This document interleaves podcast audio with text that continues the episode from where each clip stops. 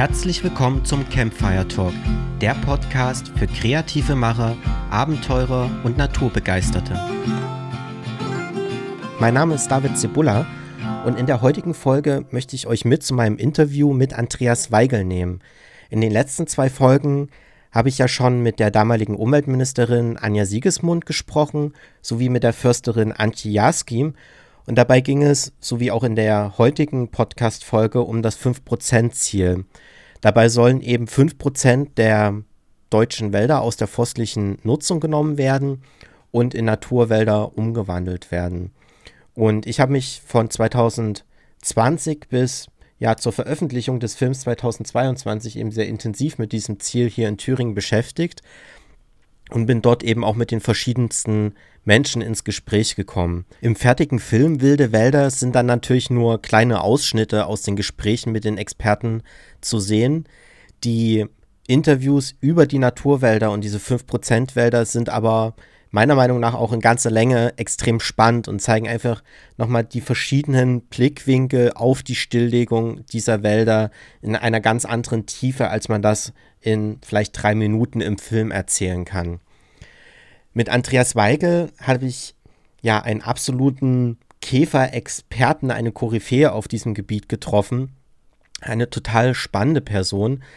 Und ich hatte bisher muss ich ehrlich sagen, mit Käfern noch gar nicht so große Berührungspunkte. Ich bin eher, ja, Fan von Säugetieren, sage ich jetzt mal. Die faszinieren mich einfach sehr.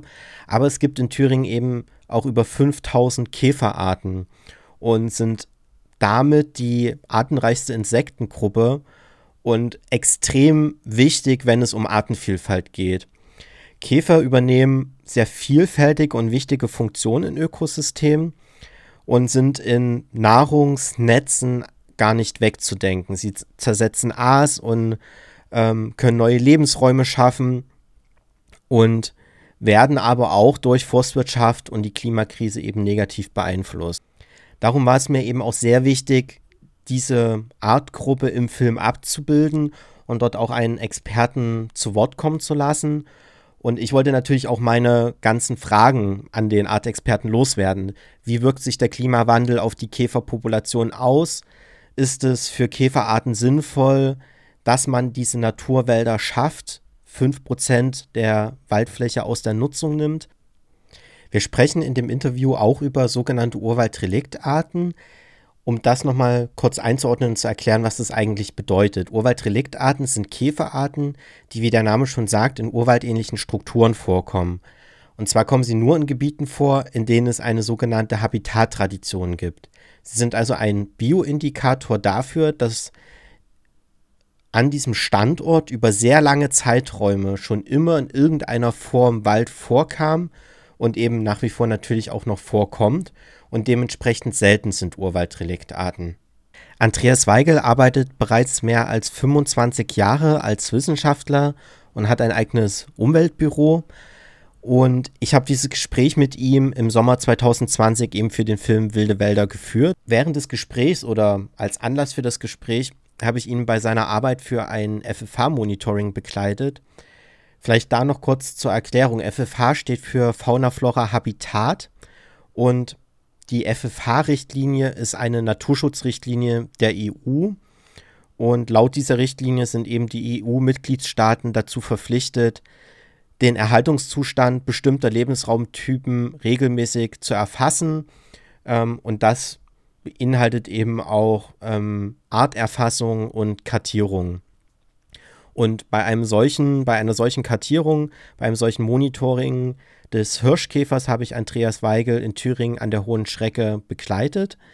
Ich habe ihm dort seine Arbeit gefilmt und konnte mit ihm ja zwischen diesen Suchen nach den verschiedenen Käfern, insbesondere nach den Hirschkäfern, eben immer wieder Fragen stellen. Da das Interview ursprünglich eben für den Film aufgezeichnet wurde, ähm, bei dem man üblicherweise die Fragen nicht hört, haben wir uns jetzt dazu entschieden, weil die Tonqualität meiner Fragen oft nicht so gut ist, nochmal einzelne Fragen neu einzusprechen. Also wundert euch nicht, wenn das vielleicht so ein bisschen ähm, anders klingt, wenn ich jetzt die Fragen zwischendurch an Andreas Weigel nochmal stelle. Viel Spaß mit dem Interview. Ich suche meistens äh, Holz- oder Totholzkäfer und da habe ich eigentlich einen Klopfschirm. Habe ich leider heute nicht mit dabei. Ich habe bloß einen Kescher mit, einem Klopfschirm. Das ist praktisch auch so ein großes, rundes Teil mit einem Federstahlrahmen. Kann man dann drunter halten unter die Totholz, Totholz äh, Habitate und kann dann draufklopfen und da fallen die Käfer auf das weiße Tuch, womit der Schirm bespannt ist. Ja. Na, da habe ich heute nicht mit. Ich gucke heute nach Hirschkäfer, da sucht man halt so alte Stuppen ab. Ja.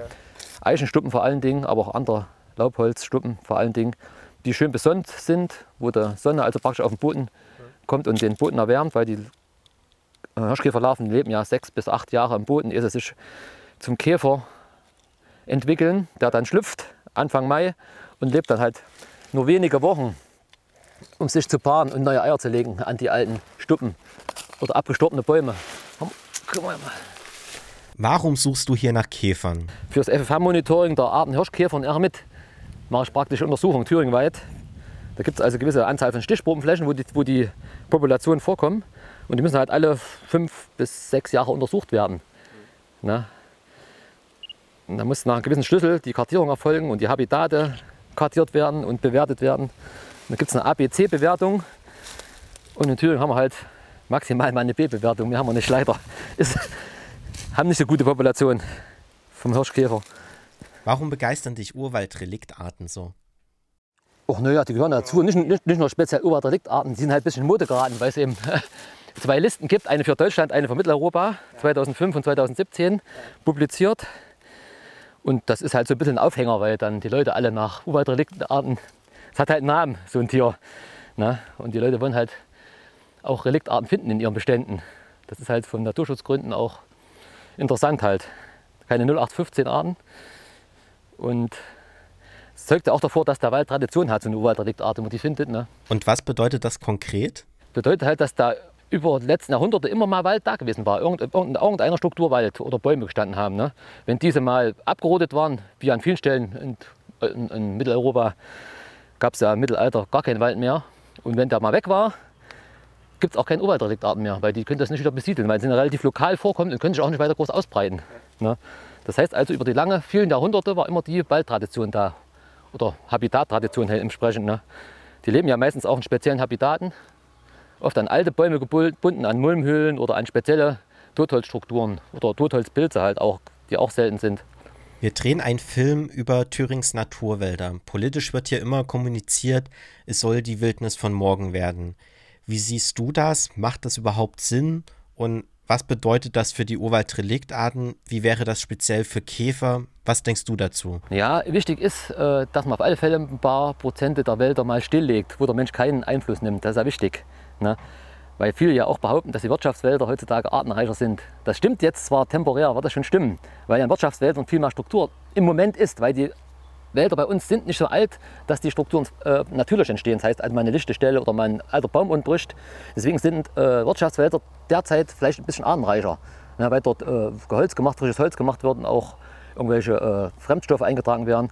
Aber wenn die äh, Wälder stillgelegt werden in 100 oder 50, 150 Jahren, sind die dann wesentlich artenreicher, weil dort eben die Strukturen dann entstehen natürlicherweise. Diese Habitate, die die, die, die Tiere brauchen. Also nicht nur Insekten, auch andere Wirbeltiere auch ne, oder Vögel. Ne. Wahrscheinlich auch das Totholz. Ja, genau, das Totholz. Das ist jetzt der Zeit, wenn die Wälder, die jetzt stillgelegt sind, die sind, sind, halt auch relativ jung teilweise, weil wir eben keine solchen alten Urwälder haben in Mitteleuropa mehr. Gerade in Thüringen haben wir, haben wir keine so richtige Urwaldparzellen, gibt es in Thüringen eigentlich nicht. Ne. Das ist eher die Ausnahme. Vielleicht in der Hohen Schrecke gibt es ein paar kleine Parzellen, die wirklich also richtig so Urwaldcharakter haben, sag ich mal. Und da gibt es auch viele Reliktarten. Rabenswald ne, heißt die Stelle zum Beispiel in der Hohen Schrecke. Bei der alten, so eine alte Burgruine oder auch um, äh, im Wiegental ist auch so eine Stelle, wo viele Reliktarten vorkommen. Also bis, glaube ich, acht war es maximal an einer Stelle in der Hohen Schrecke. Und das zeugt schon davon, dass das wirklich wertvolle äh, Refugien sind für nicht nur für die Urwaldreliktarten, das sind ja nur so, sage ich mal, die Schirmarten dafür, weil es gibt die ganze äh, Art Artenspektrum an anderen Arten ist natürlich auch dann da meistens. Ne? Und das sollte man auch langfristig schützen, sowas. Jetzt durch den Klimawandel ist natürlich das schwierig. Ne? Da wird es natürlich, in Anführungsstrichen natürlicherweise vielleicht sogar negativ beeinflusst, so eine Waldparzelle mit Absterben der alten Buchen, gerade in der Hohen Schrecke, ist natürlich bedauernswert. Und das wird natürlich jetzt auch mal, sagen wir so, äh, führt erstmal zu einem, vielleicht zu einem Boom von Holzkäfern, weil vieles Abst viel Totholz da ist jetzt. Ne? Viele alte Bäume sterben ab und da wird natürlich erstmal auch der Hirschkäfer vielleicht jetzt profitiert von dieser ganzen äh, klimabedingten, äh, des, des klimabedingten Absterbens der alten Bäume. Aber das wird dann im Laufe der Jahre ist das dann halt wieder weg, dieser, dieser Effekt. Ne? Ist nur mal kurzfristig halt. Vielleicht mal zehn Jahre. Also kann man sagen, längerfristig macht es schon Sinn? Auf alle Fälle, langfristig sollte man das machen. Ganz wichtig. Ne? 5% gut über die Anzahl der, über die Höhe der Flächen, das kann man streiten. 5% ist schon mal ein guter Anfang, sage ich mal. Ne? Du würdest aber tendenziell sagen, eher mehr? Naja, es muss man abwägen zwischen wirtschaftlichen und naturschutzfachlichen Interessen. Klar, mehr ist immer besser, freilich, logisch. Aus Naturschutzgründen ist mehr immer besser. Schutz auf großer Fläche. Ne? Gibt es auch Arten, jetzt speziell bei den Käfern, die du untersuchst, die davon vielleicht nicht profitieren? Nee, gibt es eigentlich nicht, meiner Meinung nach. Profitieren tun die davon nicht, also von Wirtschaftswald. Die, die gibt es zumindest alle auch in Naturwäldern, die Arten. Also wüsste ich jetzt nicht. es gibt, na gut, es gibt auch eine ganze Menge, sagen wir, eingeschleppter Arten. Was stimmt nicht ganz, muss schon revidieren jetzt. Es gibt Borkenkäfer zum Beispiel, die profitieren natürlich im Wirtschaftswald, logischerweise. Sind ja auch Pestinsekte sozusagen. Ne? die dann kalamitätsartig auftreten. In Fichtenforsten unter anderem, Buchdrucker und äh, Kupferstecher ne, sind unsere beiden bekanntesten Schädlinge, die sehr gefürchtet sind. Aber wie gesagt, es gibt also, glaube ich, über 80 Borkenkäferarten in Thüringen. Das ist dann plus die zwei, die jeder kennt. Ich meine, die würden sicher profitieren von irgendwelchen Wirtschaftsparzellen oder Monokulturen, sagen wir mal. Wirtschaftsparzelle ist ja nicht gleich Monokultur unbedingt. Ne? Es gibt ja auch eine, eine, extensive Bewirtschaftung, kann man ja auch machen. Ne? ich bin nicht dafür, dass, dass die Wälder alle komplett aus der Bewirtschaftung genommen werden. Das, das wäre auch nicht Sinn und Zweck. So, so, wirtschaftlich sinnlos als auch vielleicht vom Naturschutz. Klar, Naturschutz, äh, ein extensiver Wald hat auch einen hohen Naturschutzwert, sage ich mal, weil viele Strukturen entstehen ständig durch die Nutzung, durch die extensive Nutzung. Und das Problem auch von Hirschkäfer ist ja oft, dass die Wälder auch äh, zuwachsen, ne, weil die nicht mal äh, gemanagt werden. Die Eichenwälder wachsen zu, die sind zu dicht. Die Krautschicht und die Strauchschicht wird dicht der Grundschluss ist dann 100 Prozent und das ist einen Hirschkäfer oder auch für andere Insekten, die wärmeliebend sind, nicht gerade förderlich. Wenn du auf deine Karriere zurückblickst, was ist dein spannendster Fund? Kann man das irgendwie so sagen? Spannendste Fund, ja, kann man sagen. Genau, doch, doch, kann man, kann man sagen. Das war es erst vor zwei Jahren, glaube ich sogar. Wir haben ja so Urwaldpfadprojekt, hat es vielleicht gehört, von, vom WWF, der hat das gemacht und haben auch 15 Urwaldparzellen, äh, die wir ausgebildet haben, untersucht zum Teil. Und da ist auf einer im Schwarzer Tal Ne? Ist auch ein relativ gutes Gebiet, Schwarzer Tal. Da gab es äh, in der Falle haben wir da ein paar Viecher gefunden, und zwar so ein Fächerkäfer. Mhm. Ne? Waldschaben-Fächerkäfer heißt das Ding. Das ist ein ganz kleiner, unscheinbarer Käfer. Da gibt es bei uns, glaube ich, von der Familie vier Arten. Und das Tier, das ist, wird als der seltenste Käfer Deutschlands oder überhaupt bezeichnet. 1878 mal gefunden. In, Deutschland, in Thüringen sogar, bei Arnstadt, im Thüringer Wald. Genau. Und, und seitdem nicht wieder. Seitdem nicht wieder. Sie hatten in Bayern gab es mal einen Fund letztes Jahr und in Süddeutschland noch einen anderen Fund, also drei Funde, glaube ich, gab es. In, den letzten Jahren zwei Funde und ich habe es, haben es dieses Jahr vor zwei Jahren in, in Schwarzertal drei Fischer gefunden. Cool. Und das war natürlich das absolute Highlight. Herzlichen Glückwunsch, cool. Da, ja, genau. Cool. Da, ist, da ist die Woche gerettet oder das ja. Jahr, das ganze Jahr gerettet. Ja, ja. Ah ja, das ist schon eine, Vielleicht ist das hier auch äh, nicht so häufig, weiß man nicht, aber keine Ahnung. Das lebt ja bei Waldschaben endoparasitisch, also entwickelt sich in den Waldschaben drin. Ne? Ganz spezielle Lebensweise cool. Ja, das ist schon beachtlich. Ne? Vor allem wurde es 1878 aus Thüringen beschrieben, die Art sogar. Ne? Ja, also, um die jetzt wieder hier zu finden. Ja, das, ist, das war was. Ne? Das war was. Schön. Na? Das war eigentlich so das Highlight. Seit den letzten Jahren. Na? Ja, ich mache ja viel, Aus, mache auch viel Auslandforschung. Das ist auch das ist was ganz anderes wieder. Ne? Gerade in Asien viel. Ne? mache ich da auch. Das ist auch spannend eigentlich. Findet man ja viele neue Arten. Arbeitest du an der Uni? Nö, ich bin eigentlich selbstständig. Eigenes, eigenes Büro, genau. Mhm. Schon seit 93 schon. Ja, cool. Schon lange schon. Mhm. 25, über 25 Jahre. Ja. ja. Genau. Nö, das macht ja Spaß. Ja. Man hat zwar auch viel Stress mit Fahren und Fahraufwand, und, aber ich möchte es nicht missen. Was viel in der Natur hat. Im Winterhalbjahr hat man halt viel zu schreiben, ne? Berichte. Ja. Und da machst du dann die ganzen Gutachten. Ja, da sitzt man tagelang am Rechner und ist man froh, wenn man auch mal rauskommt. Ja. Im Sommer ist es meistens so, da kann ich manchmal gar keinen Wald mehr sehen. bin ich mal froh, wenn man mal einen Bürotag hat. Ja, da haben wir eine sehr ähnliche Arbeitsweise. In welchen Ländern bist du da aktiv? Hauptsächlich Asien machen wir, genau. Also hauptsächlich Himalaya-Region, das ist ja unser Steckenpferd. Über das Museum Erfurt haben wir so eine Forschungsgruppe, Naturkundemuseum Erfurt. Was würdest du sagen, ist spannender, Thüringen oder Himalaya? Ach naja, das kann man nicht direkt vergleichen. Also sicher das Ausland spannender, weil man da viele neue Arten findet, weil die noch keiner bisher von der Wissenschaft neue Arten. Ne? Das ist natürlich auch schon ein großes Ziel, ne, dass man die findet und auch beschreibt und auch dort ein bisschen Naturschutz betreibt direkt, wenn man, indem man dann einfach gute Sachen dort findet, auch ein paar Gebiete als wertvoll hinstellt. Und das Einheimische ist halt, ja, vor der Haustür ist auch wichtig, dass, man, dass die Natur vor der Haustür in Ordnung ist und auch dokumentiert ist. Was gibt es denn bei uns alles? Na, und das ein bisschen publik macht für die Leute. Na, kann man nicht direkt vergleichen. Na, und dieser, also so ist ausgefallen, dieser unter. Wir hatten ja auch eine Reise geplant im Mai. Das ist natürlich hart. Ne? Ja, es war schon alles organisiert, Flüge, die Tour, die Guides, die Träger, alles schon organisiert. Und jetzt war alles abgeblasen. Naja, ich, ich sehe auch, dass das nächstes Jahr nicht wird. Das ist, das ist schwierig. ach, das ist schwierig. schwierig. Gerade in diesen, diesen Asiat- oder diesen Entwicklungsländern, sage ich mal in Anführungsstrichen, der kommt ja da, der, der Scheitelpunkt noch. Ne? Da hört man ja ganz wenig. Was fasziniert dich am meisten an Käfern? Was lässt dich 25 Jahre so dafür brennen? Ja, na, im Prinzip die Form- und Farbenvielfalt bei Käfern. Ne? Ne? Und auch so viel ökologisch überall eingenischt in allen möglichen Strukturen. Und die, die, die Formvielfalt ist, ist faszinierend, wie viele Arten es da gibt. Ne? Gerade in, Tropen, tropischen Wäldern. Ne?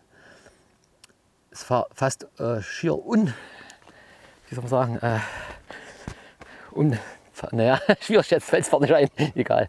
Ne? Diversität ist halt ja. beachtlich riesig. Das fasziniert irgendwie. Ne? Man findet ja Käfer überall fast, bis, bis auf in, in der arktischen Region. Findest du überall und im Ozean. Sonst gibt es Käfer überall auf der Welt. Ne? In allen Strukturen. Im Hochgebirge, in Wüsten. Das ist faszinierend irgendwie. Ne? Und mich interessieren halt Holzkäfer speziell, weil es auch eine große Artenvielfalt gibt. Ne? Aber es ist natürlich auch schwierig, sagen wir, mit, sich damit zu beschäftigen, weil wenn man jetzt anfängt als Neuling und sich mit Käfern beschäftigen will, auch bei Einheimischen alleine schon, ja. gibt allein in Thüringen über 5000 Arten in Deutschland 6800 ungefähr. Und wenn man da als Neuling anfängt, wird man praktisch erschlagen von der Artenvielfalt. Man weiß gar nicht, wo, wo fängt man an mit der Bestimmung oder na, das Beste, man hat jemand, der einen mal ein bisschen ranführt, langsam. Und es braucht halt viele Jahre bis Jahrzehnte, immer da Spezialist ist und die Käfer so einigermaßen beherrscht. Na, alle Käfer kann kein einziger bestimmen. Sagen wir 80 Prozent kann man vielleicht als eine Person bestimmen, aber der Rest, das schafft man nicht in ein Leben. Kannst du irgendwie abschätzen, wie viele Arten du schon gesehen hast? Ah, in Thüringen oder jetzt allgemein? Naja, ist schwierig. Gezählt habe ich sie nicht. Also es sind schon ein paar tausend auf alle Fälle. In Thüringen, gute Frage. Thüringen, wir haben in Thüringen 5000 Arten, sagen wir 500 sind ungefähr verschollen oder ausgestorben, 500, 600. Der Rest kommt eigentlich noch relativ aktuell vor, ab Jahr 2000. Da habe ich vielleicht, naja, gute Frage, vielleicht 3.000, 4.000 habe ich vielleicht schon gesehen selber.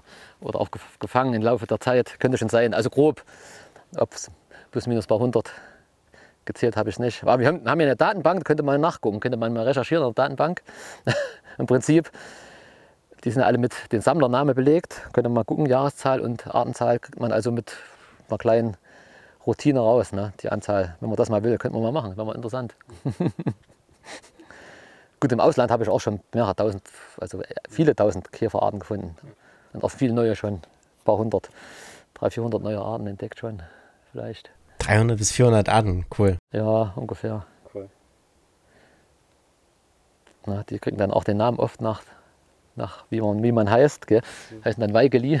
Ich habe bei der Recherche für heute auch gelesen, dass du einen Käfer nach einer Sängerin benannt hast. Ja, ach, das hast du auch mitgekriegt, genau. Nach Nightwish, kennt, ihr, ja. kennt ihr vielleicht die Band, ja. Gut, die jungen Leute kennen die meisten nicht, oder? Doch, ist. Doch, doch. Ja. Nö, hat mir so gefallen, hab, ich wollte ich lange schon mal machen. Einfach so aus Spaß. Ist, der Hintergrund war ja das, dass ich zwei Karten kriege oder drei für Konzerte in Leipzig.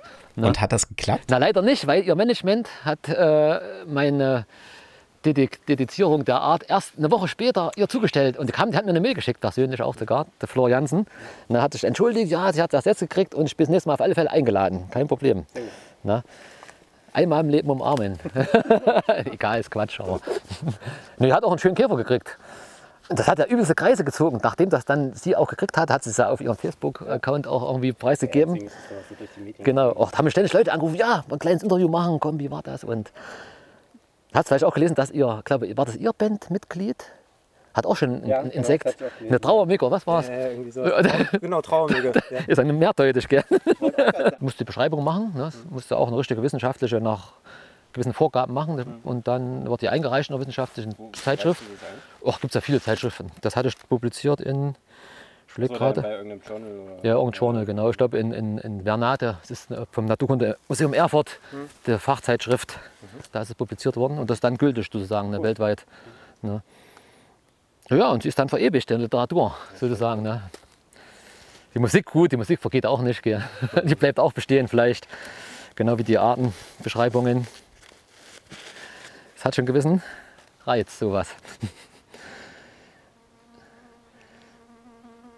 Und man weiß ja nie, wie es immer aussieht in ein paar Jahrzehnten auf der Welt. Ne? Wenn man sieht, was in Brasilien los ist mit der Abholzung, gell? Katastrophe. Was ist deine Prognose? Wie siehst du aktuelle Entwicklungen wie Klimawandel und Umweltzerstörung? Ja, das ist eine Katastrophe, ohne, ohne, ohne, ohne Zweifel. Ne? Ne? Und wenn man äh, das Klima schützen will, sollte man erstmal Brasilien, den Urwald erhalten, langfristig. Ne? Und dort müsste mal ein Boykott passieren ne? und nicht mit irgendwelchen anderen Ländern. Das ist meine, äh, meine Einstellung dazu, sage ich mal. Ne? Was nützt es, wenn wir uns ein paar Bäume pflanzen? Sicher bringt es auch was, aber wenn dort der, äh, der Amazonas-Urwald abgeholzt wird, nicht nur, nicht nur Amazonas, auch in Indonesien und sonst wo auf der Welt, überall, das müsste massiv eingedämmt werden, wenn man effektiv was machen will. Ne?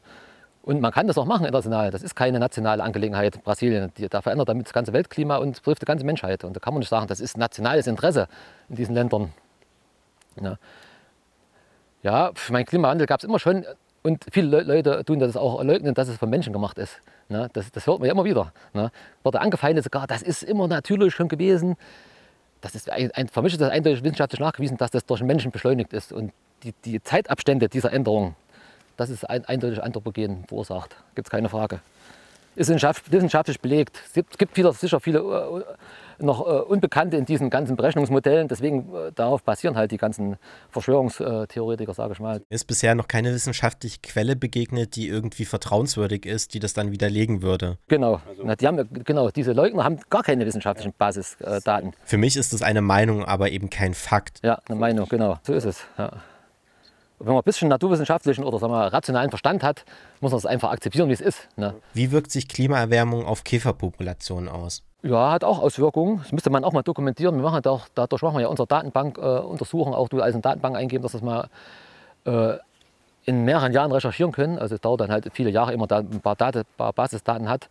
Äh, es werden viele wärmeliebende Arten werden gefördert, ist klar, wandern von Süden ein, von Mittelmeergegenden. Wir haben auch viele Funde jetzt gemacht, die schon früher bei uns nicht vorgekommen sind in Thüringen, die jetzt vorkommen durch die Erwärmung, ne, weil die Winter milder sind und so weiter. Und da verbreiten sich halt diese wärmeliebenden Tiere aus, ist klar. Ne. Im Gegensatz zu anderen, die jetzt äh, sag mal, nicht wärmeliebend sind, sogenannte Kaltstenotherme heißen die dann, ne, die werden dann sicher verschwinden, werden dann ins Gebirge ausweichen, aber bei uns ist ja irgendwann mal Schluss. Ne. da werden die dann verschwinden oder sich nach Norden weiter äh, zurückziehen, nach Nordeuropa. Das hat schon Auswirkungen, also ganz konkret, kann man auch schon nachweisen. Ne? Hm. Ich meine, das ganze Insektensterben, das liegt ja auch auf der Hand, ne? ist auch bekannt. Wird ja auch teilweise geleugnet, dass es nicht wahr ist, aber nach wie vor ist meine Meinung, dass es die Landwirtschaft nach wie vor daran schuld ist, an den Haupt, der, also an der Hauptursachen des großen Insektensterbens. Und ich muss sagen, in den letzten ein, zwei Jahren, also ist vielleicht ein bisschen subjektiv bedingt, gibt es doch wieder mehr Insekten, ist mir aufgefallen. Sowohl äh, was man fängt, als man sieht es an der Autoscheibe auch. Ne? Vielleicht hat man doch ein bisschen weniger Glyphosat gespritzt. Fette Larve von, äh, vom Sägebock. Also ein Bockkäfer, unsere zweitgrößte Art, so drei bis vier Zentimeter großer Sägebock, ganz markant auch.